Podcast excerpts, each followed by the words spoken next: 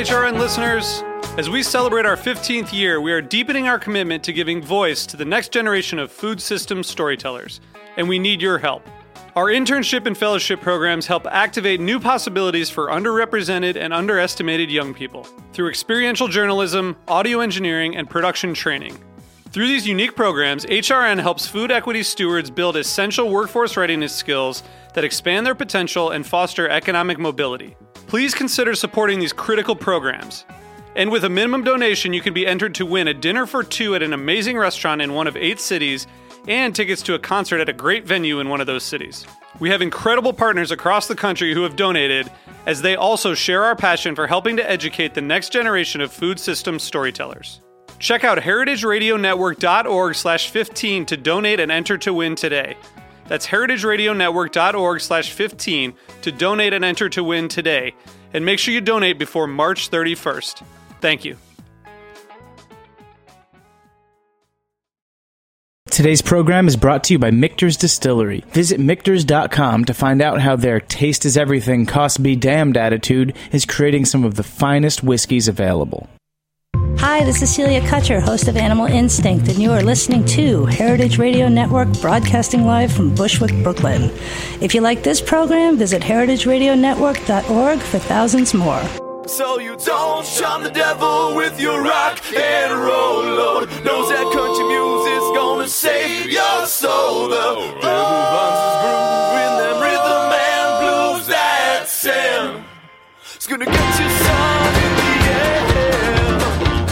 Welcome back to the Speakeasy. I'm not your host, Damon Boelte. Instead, this is Jack Inslee, the producer here. And my guest today is Damon Boelte. And if you've listened to this show, then I imagine you've come to know him to some degree as a listener of the Speakeasy. Um, but he, he does much more than host this radio show, although I wish it was all he did. So I want to welcome my guest now, Damon Boelte, to the Speakeasy. Hey, buddy. Hey, thanks for having me on the show. How does it feel to be a guest on your own show? it's a little weird. I imagine it's At least I get to sit in the same chair, though. That's that's a little comforting. Yeah, no, we wanted to take this uh, rare opportunity to uh, teach the listeners a little bit about you because you can't really interview yourself. I mean, I, I'm not uh, Gary Busey, you know, or Right. Tom Waits. Yeah, you could try. I don't really know how it would go. Um, but, I mean, there's a lot for us to get into. I want to start by why don't you tell everybody what you do now? Um, what, what would your official title be considered now outside of hosting this radio show? Well, I'm the bar director for Prime Meats and Frankie's. I think that's pretty well known. Uh, some great uh, restaurants and bars in Brooklyn and Manhattan. And I also am working currently, uh, kind of like hopping around to some different bars, checking stuff out. You know, it's always good to like hang out and learn from everyone. I think that's uh, a huge part of this industry. So I'm working a little bit at ZZ's Clam Bar uh, with Thomas Waugh and Brian Miller and Phil Ward. Um, I'm helping out a little bit at some other places. Jay Zimmerman's new bar he's opening, uh, Extra Fancy, all these places, all these people that I love so much. You know, it's great to actually be able to work with them and uh, on kind of on like uh, uh, part time level or guest level. You know, it's uh, it's just nice. You know. And I mean, you've taught classes on bourbon and I do, cheese. yeah, I do. Uh, you know, yeah, you've done I a mean, I- lot. I do a lot of. I do consulting for brands. I'm working with uh, Brooklyn Gin a little bit, um, and also Greenhook Ginsmiths just came out with an Old Tom gin with our buddy Maxwell Britten from Maison Premiere. Uh, it's a barrel aged Old Tom gin that just came out last Monday. Um, pretty limited. Um, I'm also you know, I contribute to Bon Appetit magazine um, and other publications as well, and uh, you know, all all the while uh, working on my own bar at the moment, and working on a book, and playing in a country band, just doing a lot of stuff. You know what's funny, dude? I'm looking at your bio on Star Chefs. Totally clean shaven. Oh yeah, that's weird. That is a weird We're- photo. I wonder if I can ask them to change that. it doesn't even look like you. I know. Well, you know, I uh, I kind of uh, in my my stint in New York City, which has been about almost nine years. I started out with long hair and a beard, and then I kind of went through some cycles of shaving, mustache, short hair, long hair, and now I'm back to long hair and a beard. It's like that old saying where you, you uh, spend the first half of your life trying to get away from where you're from, and the second half trying to get back there. I feel like I'm at the end. I, I hope I'm not at the end of my life in New York City. What a segue, because I want to start uh, where you came from. So I'm not sure if anybody knows, but you are from a very small town in Lone Wolf, Oklahoma. Is that right? Yeah, its uh, population is about 300 or so. That's the total population. It's 300, 350. Most of the people live kind of out in the country on their farms, as uh, as my twin brother and I uh, did uh, when we lived there. We ended up moving to Oklahoma City shortly after we graduated. Um, Graduated high school. Uh, graduated high school and tech school. We both went to uh, graphic design school. My brother is still in graphic design, and I kind of split off from that. I worked in graphic design and print for a while. The thing is, we both graduated very early. We kind of like fast tracked through school, just because like by the end of it, uh, we were teaching, helping teach the class with our our professor, and um, uh, the dean of the school said that if we both got jobs, uh, job offers, that he would graduate us early. And like the next week, I got a job offer. Moved to Oklahoma City. Um, did that for a while, then got tired of it. Um, got out of it to open up a, a vintage scooter and motorcycle shop. Did that for a while. Sold that because it was it was pretty. It's a pretty awesome place, and we had a lot of offers. And um, it was it was a pretty fun time. But I was also actually my business partner at the time was a uh, uh, sales guy for Glacier, which is kind of like the uh, Southerner Empire, you know, the big distributor, liquor distributor in uh, Oklahoma and Texas, and and a lot of the uh, a lot of the country actually. So uh, I got a, I kind of got like an insight to that side of the job, but this is all before I ever worked in the service industry. I guess you, you could say I worked in the service industry when I was like in high school when I was working at the state park at a snow cone stand with like putt putt golf. um, so I made some snow cones, but uh, that was I guess that was my first service like drinks making job. But I mean, before that, I, I I don't know. I always had this kind of curiosity with it. Like I bought my first cocktail book when I was like 12 years old. Uh, I'm saying like a lot. Twelve, huh? Yeah, yeah. I want to. I want to pause for a second though, because 300 people. Like to me, I don't know. I grew up in a suburb in New York. That sounds crazy. 300 people. What are your parents doing? You said you grew up on a farm. Yeah, I mean, we grew up in town. Well, in in the middle of town, we also had a field where we grew like corn and and wheat, uh, mostly wheat most of the time. Um, but the farm is just about a mile and a half north of Lone Wolf, Oklahoma. Are your parents still there? Yeah, alive and kicking ass, and uh, yeah, hanging out. They like to come to New York City because they love the food and the culture. You know, they've got their their quiet life there, but then. You know, my brother moved out to San Francisco about nine months ago, so they get to uh, do the bi-coastal traveling. Traveling, you know, they they really like it. They they love the weirdness of uh, both cities and also the greatness of. Uh, they're really into food and drinks as well. Amazing. I mean, so you say you're 12 years old. You're still in Lone Wolf when you get your first cocktail book. Yeah, so what we would do is uh, every Sunday after church, we would drive to. There are no restaurants in Lone Wolf. There's only one gas station. There's no stoplight at all. the The town itself is only a mile long by about a half a mile wide, um, and uh, yeah, it's uh, kind of nestled.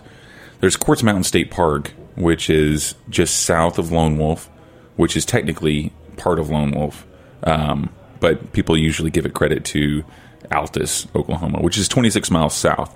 So we would we would drive usually south to either Blair, Oklahoma, or uh, Altus, Oklahoma, where there's it's kind of the closest city where there's a big Air Force base, and we would go to we'd go have lunch uh, after church. There was this place called I believe it was called Luigi's, t- totally stereotypical like Italian place in Blair, Oklahoma, which I actually got kicked out of. Uh, I'm not allowed back there, and that's a totally different show story.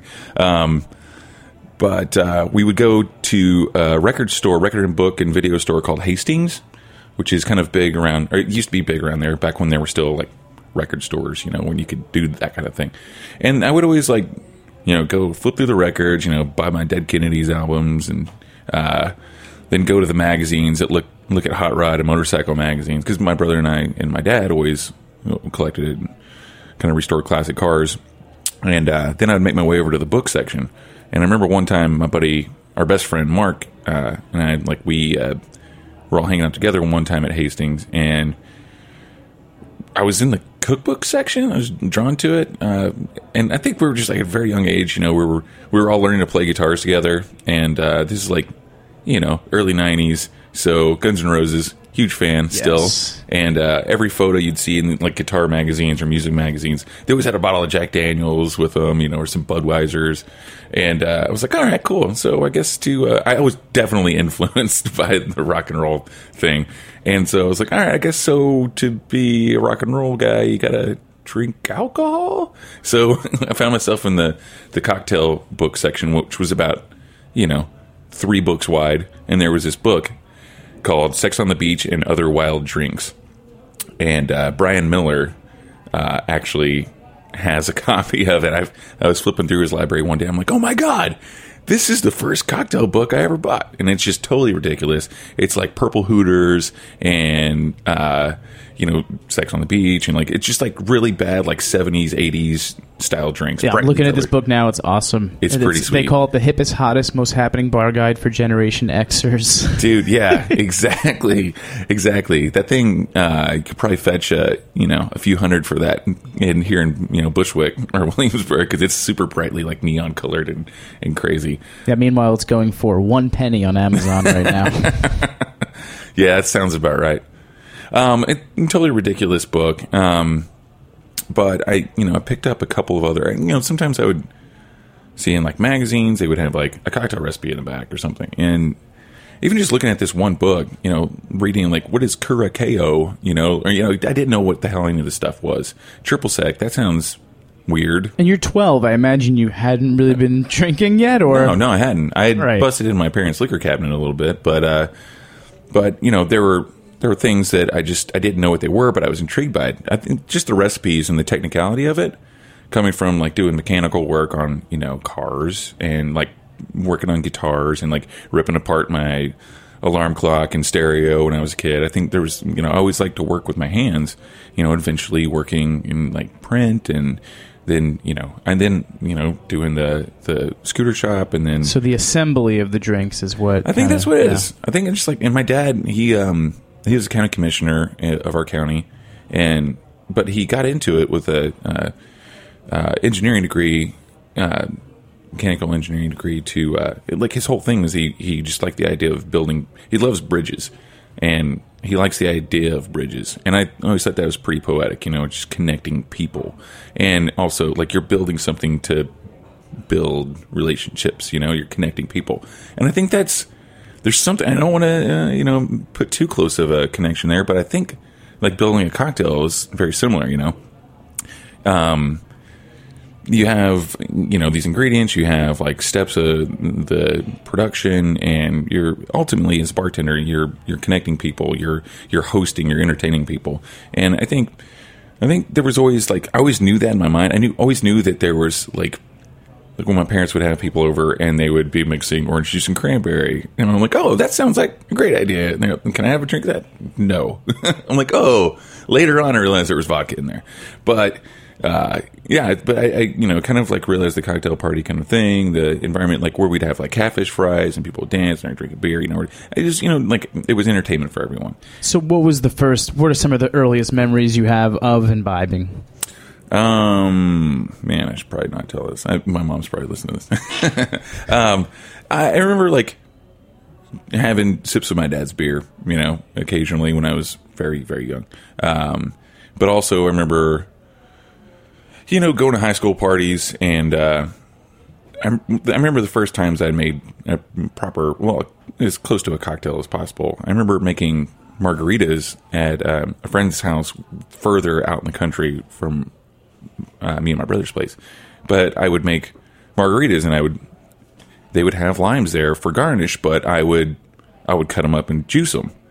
You know, like they they had Rose's lime juice or you know whatever canned like Dole, like the frozen concentrate stuff that you mix with water. You know, they would have uh, which that stuff's awesome. You just empty the can into a pitcher and then you fill the can three times, and stir it up, and you got your your mix. But I remember juicing lim- or limes into margaritas, and they were like, "Damon, you make the best margaritas." And here I'm probably like 15, and um, actually, I think that's what stopped getting me beat up. it's making a good margarita, but you know, this is this is you know 20 years before now, and you know, using those those steps to make something that tastes better. And just the same way as like you know on our farm, you know, like always cooking and uh, and uh, doing stuff the right way. You know, it You told me a story about, I don't know if you care to repeat it, about yeah, Angostura bitters. Oh yeah, yeah, yeah. So I was probably about. My mom hates this story, by the way, um, but it does involve uh, my first like kind of like real culinary uh, experience, which is different from most. But um, there's this uh, chain, small chain of uh, grocery stores in Oklahoma, some in Texas, called United Supermarkets, and um, real awesome blue and white tile floors. And uh, they you know everyone has to wear these smocks that are blue. But i worked in, in when i was in high school i worked in the frozen food and dairy department. So i got to wear this like blazer this blue blazer. Um, kind of like a chef coat slash blazer thing and i just felt like a badass i felt like i was like in charge you know and i learned a lot of responsibility like my the only other people who wore blazers in the place were the green blazers and those were the guys in produce so we had the same kind of responsibilities where we had to learn uh, you know you know, like rotating uh, through stock and you know checking the dates on everything. You know, anyway. So about five years before this, six years maybe, uh, it must have been eleven or so. We were. This is our grocery store, and my mom actually worked there. My brother and I both worked there through high school, and my mom worked there when she was in high school. So it's kind of like a strange, like, um, cool thing. And uh, yeah, I was. Uh, they also they didn't they didn't sell alcohol at all, no beer, wine, or anything. Um, yeah, we went there one day, and I was like looking around the beverage aisle and like looking all over the place. I'm like, whoa, there's no beer, wine, or spirits here. This is crazy. Where do you get this stuff? So, and then I, you know, I'm looking around like the Mister and Mrs. T's, Mister Boston, like mixers and stuff like that. And I look at the back labels and I'm like, huh, no alcohol. That's weird. And then I see this little bottle with an ill-fitting white label and a yellow cap on it. Angostura bitters. And I'm like, I look at it and say, oh, oh, here we go, jackpot, 44.7% alcohol. It's not scheduled as an alcohol product. It's, it's uh, scheduled as a, uh, a food product because people use it in baking all kinds of stuff. So uh, I was really nervous about it because I'm like, wait a minute, I'm like way too young to do any of this, but I'm like, all right, this is a tiny bottle. I'm just gonna steal it. So stole a bottle. I put it in my pocket. Um, get back home. I'm like, all right, cool. We're about to party. Go around like the tool shed. Uh, take off the cap, and I notice the dasher top on it, and um, I'm like, what the hell is this? What is this stupid shit? So, um, like any good Okie kid, I've got a pocket knife on me, and so I just kind of like pop the top off. like, all right, here we go. Ah! but I will have to say, and I've I've given Nick Jarrett a lot of shit about this over the years. That I, I started the uh, taking a shot of Angostura trend All the way back all then. the way back then, like twenty plus years ago. Unbelievable. Um, I want to stop right there. I think it's Yeah, a sure. good point to segue. We'll get into what happens when you land to New York after the break. Uh, you're listening to the Speakeasy with guest Damon Boelte on Heritage Radio Network. We will be right back.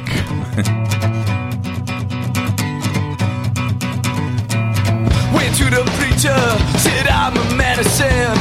Still in me the fear of God, but all he was a man, and I'm going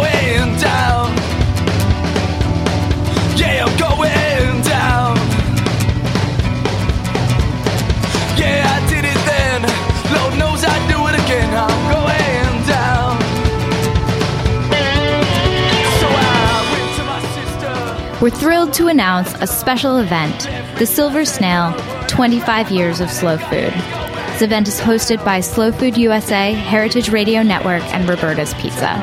It's been 25 years since Carlo Petrini and a group of activists launched a peaceful revolution to defend regional traditions, good food, gastronomic pleasure, and the slow pace of life. The slow food movement has since evolved into a comprehensive approach to food that recognizes strong connections between plate, planet, people, politics, and culture. Today, this movement involves thousands of projects and millions of people in more than 160 countries worldwide. Join us for a dialogue between Slow Foods founder Carlo Petrini and locavore activist Alice Waters as they reflect on the evolution of the food movement and all things slow.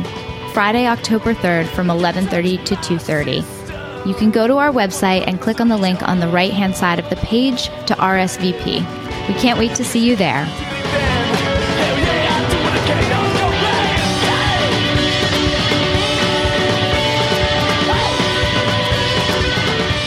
Michter's Distillery is a proud sponsor of In the Drink and HeritageRadioNetwork.org. At Michter's, our passion is making the finest whiskeys possible. When you only make small batch and single barrel whiskeys like Michter's does, your whiskey has to be perfect. No detail is too small, from careful attention to the wood used in the construction of our barrels to lower barrel entry proof before heat cycled aging in advance of exacting chill filtration. And no whiskey gets bottled until Michter's master distiller says it's just right. Michter's cost be damned, taste is everything attitude is apparent in every sip of its smooth, rich whiskeys. Is it worth it? A lot of spirits lovers seem to think so. Food and Wine magazine called Michter's the best American whiskey. Bon Appetit said it's amazing. And the Wall Street Journal had one special word for Michter's phenomenal. For more information, visit Michters.com or simply visit your favorite bartender or retailer and ask for Michter's. Welcome back to the Speakeasy. I am your guest host, Jack Inslee, joined here with Damon Boelte, host of the Speakeasy, guest today. We're talking about his life story, uh, cramming it in 30 minutes, if that's even possible. We got a whole bunch of awesome insight and anecdotes from Lone Wolf, Oklahoma, from Generation X cocktail books to taking shots of Angostura, and uh, so so just trying to retrace the steps. Um, you end up doing design work and uh, selling motorcycles in Oklahoma City, and then somehow you land in New York. So how how do you get to New York? Oh yeah. Well, the thing is, like after my partner and I sold the uh, the shop, we like as soon as we opened the shop, people were trying to buy it off of us. Like the local Harley dealership, the local BMW motorcycle dealership. We ended up uh, after year and a half, two years. Ended up selling to an individual rather than selling to a, a larger corporation. That he was just really into it. Also, my business partner was having like his third kid, and he's married, and he was working full time as a sales rep. I was, I was kind of burnt out to be honest with you because I was at the shop every day. Um, but uh, after that, like around that time, my band back then, my my old band in Oklahoma City was kind of blowing up, and we were touring a lot. I was working at a guitar shop, and uh, then uh, my buddy Brian had this bar called the Electro Lounge, which isn't there anymore. Not because of any like kind of fail or anything like that, but he just he changed concepts and then he expanded, and he has a really successful like chain of restaurants now, like independent restaurants. Um, but I would I would go over to his bar, which was like right across the street from the guitar shop I worked at, and um, you know, I, would- I would always talk with this guy about like cocktails, and he was like the only dude in Oklahoma City at the time that like knew how to make cocktails. And I was, you know, a home enthusiast. I'd make cocktails at home. Like after my band would play shows, we'd go to our like me and my brother's house, and I would make drinks. We would talk about like whiskeys and stuff like that. So that's kind of how I got into making drinks. Um, and we would chat about this. He would, you know, he, I, I knew a lot of this from reading cocktail books, but I never worked in it. So you don't really know until you get your hands on it. So I'm sitting there at his bar one day and I'm like, dude, I'm like 24 years old at this point, And I had worked in graphic design and print. I'd owned a motorcycle shop. Uh, worked in guitar shops and toured with my band. I'm like, dude, I've done everything in my life that I want to do, and I'm not even 25 yet. This is crazy. What am I going to do? And as I was sipping a Manhattan cocktail, the answer was right under my nose, literally. Like, okay, the city and the idea were both under my nose, you know? So I'm like, all right, I'm going to move to New York City and start cocktailing. Well, I had never bartended before. I asked him to give me a bartending job, and he said, You're crazy. He's like, But you're my friend. All right, tell you what, go work somewhere else for six months in a restaurant or bar, and uh, we'll talk. We'll talk six months later. So I go get a job as a waiter at this place where a bunch of my buddies worked. Um, I'm on the floor. It freaked me out the first day because the manager, who was a friend of mine, it was a lunch shift, and it was kind of like a fancy, like kind of steakhouse barbecue place. And he just said, "Just think about how many cows had to die today to feed all these guys." Because it was close to the Capitol, so all the the Capitol guys would come over in their their suits and they're like big Okie guys. And I was like, "Dude, don't say that to me. That's terrible. Don't don't scare me away from this." Um, anyway, uh, I was on the floor for like two weeks, nagging the bartenders because they didn't know what was in any of the cocktails. Like when people would ask for a Manhattan, they'd shake it and they'd put cherry juice in it. You know, all the terrible stuff that people do when they don't know. You know, they're just like kind of like calling it, you know, phoning it in. Um, so I was kind of nagging them. They were complaining about me. Two weeks later, their the owners were like, "Ah, "Let's get this guy a bartending job because clearly he knows more than the other bartenders." Um, and then uh, yeah, so I was a bartender pretty quickly into it, and my buddy Brian was like, "What the hell just happened? How are you bartending already?" I'm like, I don't know, man. Just, I'm like, I learned from the best guy, and he's like, "All right, dude." And like three months into it, and like the time got cut in half, so he was like, "All right, I'll give you a job." So then I started working into his bar, and I was only, I was actually only bartending about a little over a year before I moved to New York City. My brother and I both decided that we had kind of uh, uh, kind of outgrew the city. Even though it's a great city now, it's completely different. It, there's cocktail bars and awesome restaurants everywhere. It's, I, it's actually one of the it, like culturally, it, like as far as like time the timeline goes, it's really advanced pretty heavily. Um, uh, but yeah, I moved here and then you know worked for So you just up and got on a plane and went to New York? I mean, did you have any support systems, any leads on work or living situations? Well, my brother had he was dating a girl here, and um, so there was a little bit of a support system. Um, we'd all got an apartment together, uh, big loft in Greenpoint, uh, which I still kind of miss. But uh, yeah, I mean, like we sold our house. Um, we were just like, all right, you know, we could keep this, or we could we could just move, just go for it. We try to sell. We're we're collectors. Me and my brother like collect cars and guitars and records and motorcycles and scooters and all kinds of stuff. You know. Um, so it was. We thought we'd sold a lot of the stuff off, but we ended up having too much. We moved here with two vans full of stuff. It was like that's too much for New York City.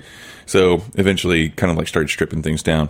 But um, yeah, I mean, we moved here. I got a job at a uh, a place that's no longer there anymore, uh, a Japanese dessert bar called Kyotofu in Hell's Kitchen. Um, and uh, it was cool because I was getting into sake and shochu at the time, so it kind of worked out.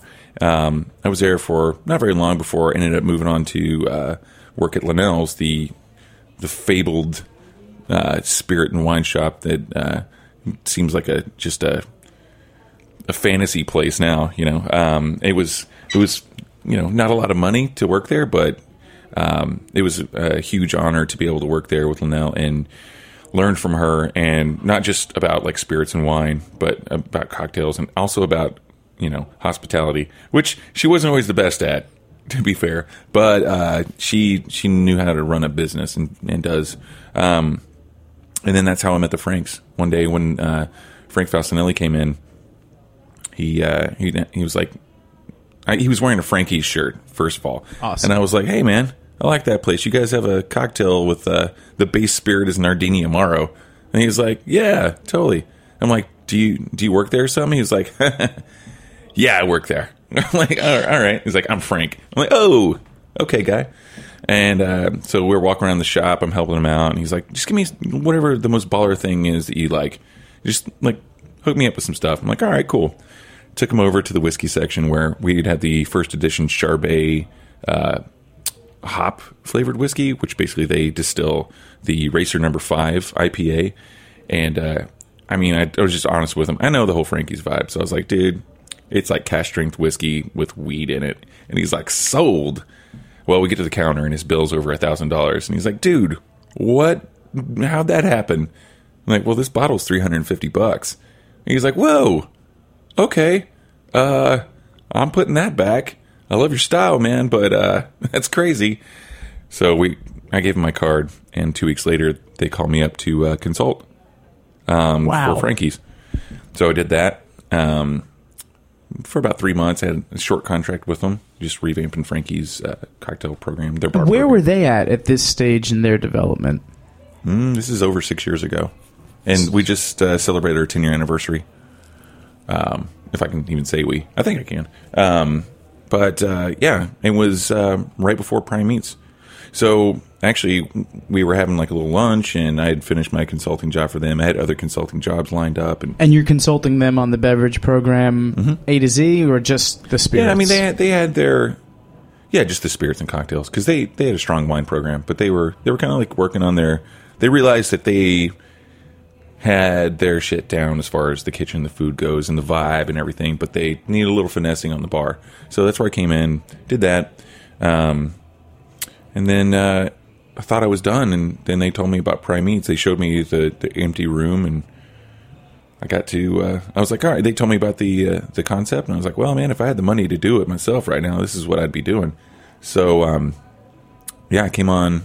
I thought as a consultant for for Prime Meats, but then they ended up not letting me go, which is uh, one of the greatest things uh, that ever happened to me. It's been uh, it's been an awesome ride, and um, yeah, love those guys. I love that place. Uh, it's gone through some different phases over the past, you know, five plus years, uh, or just about five years. Um, and uh, but all good stuff. And I really, I've I've gotten to work with like actually like every notable bartender in New York City.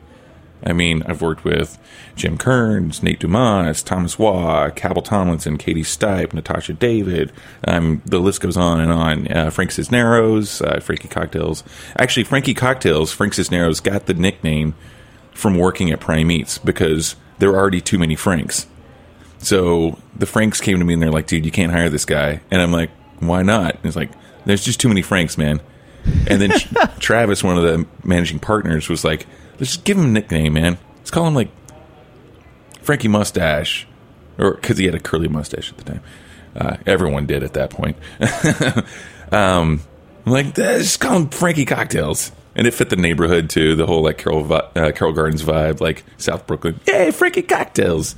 So that's where he got the nickname. And a lot of people gave him shit for it because this is like, you know, five years ago when like cocktail bartending was like just like really hitting the, the mainstream and everyone's trying to be like the arm gartered, curly mustache guy. Um, and they're like, fuck you for taking, like putting, giving yourself this moniker. And he's like, dude, he had to explain it hundreds of times. Like, it's only because there are too many Franks in the building.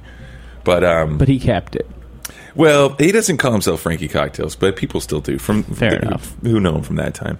Um, but yeah, I mean, it's been I've been really blessed to work with so many amazing people, and I, you know, I've got Garrett Richard and um, Kate Warnicki and um, Gino Pellerin and uh, Jeff Galley. I've got all these awesome, like newer people in my life, um, and and it's just great. It's like the the staff that that's at Prime's has always been badass. I've got Robbie Nelson, Tristan Willey, like they both you know hang out and work there. It's like they're just amazing people. Really, like I feel like the quality of the bar staff there has always been just top notch. And through that place, also, I just I've gotten the opportunities, like not no, I guess not just through that place, but like through LeNell's. Like I've, I've had the opportunity to work with so many awesome brands and do a lot of event work and just go on some awesome trips and.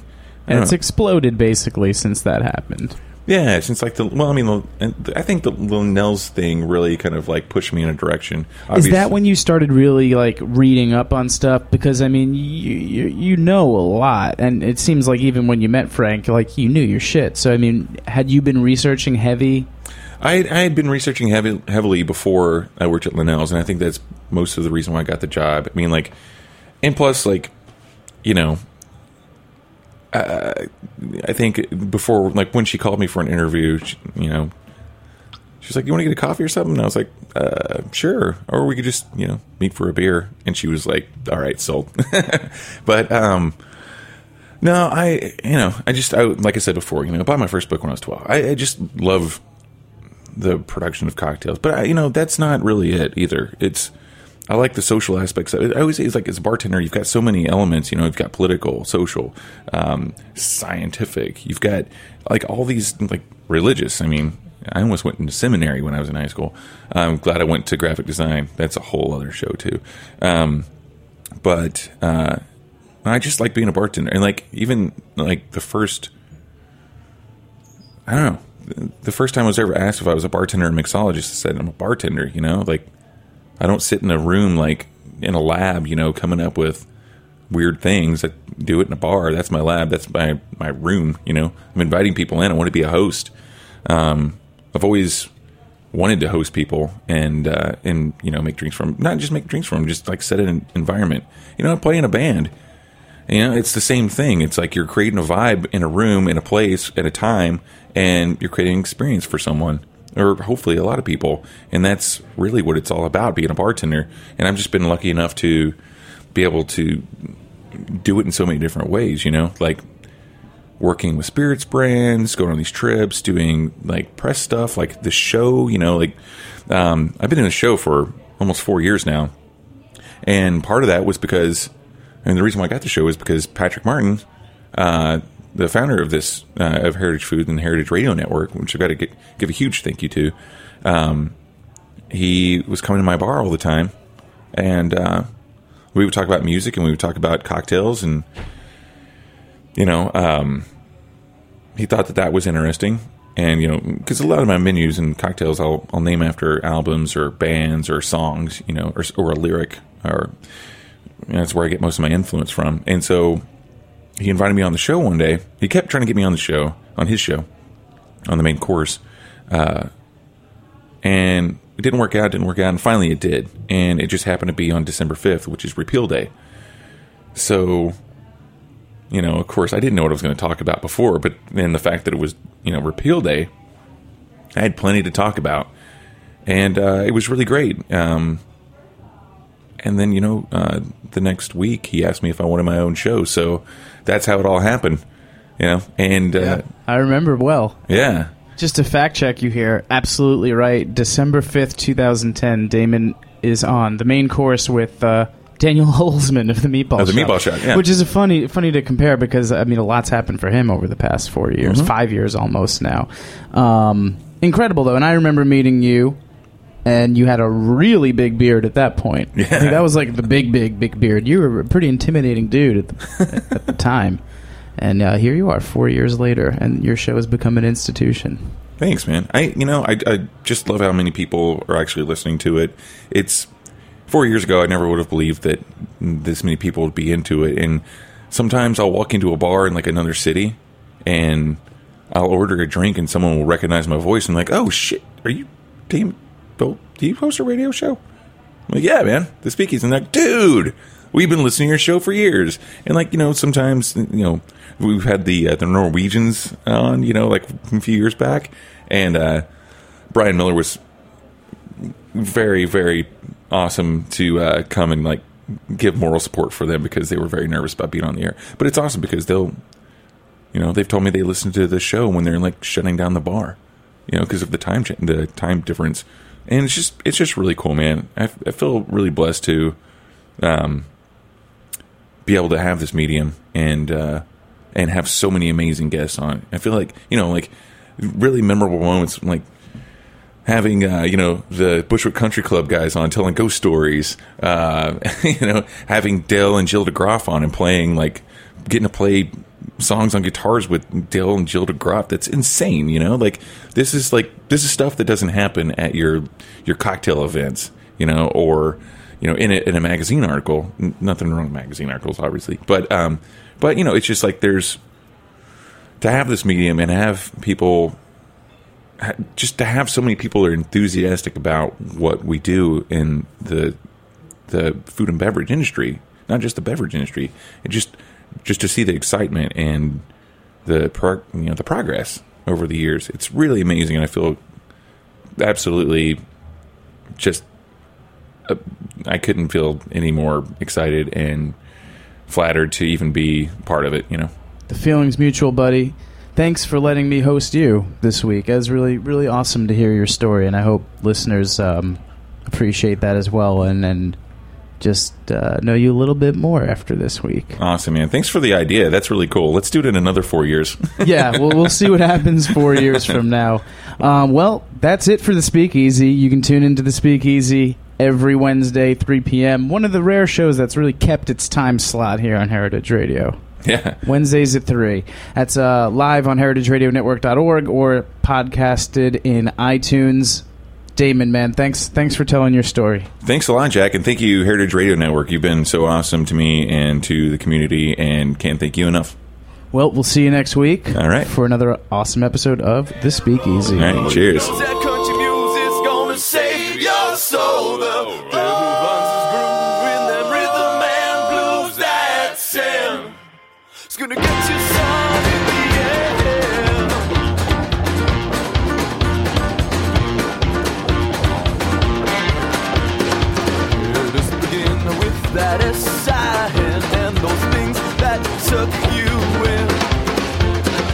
Listening to this program on heritageradionetwork.org. You can find all of our archive programs on our website or as podcasts in the iTunes Store by searching Heritage Radio Network.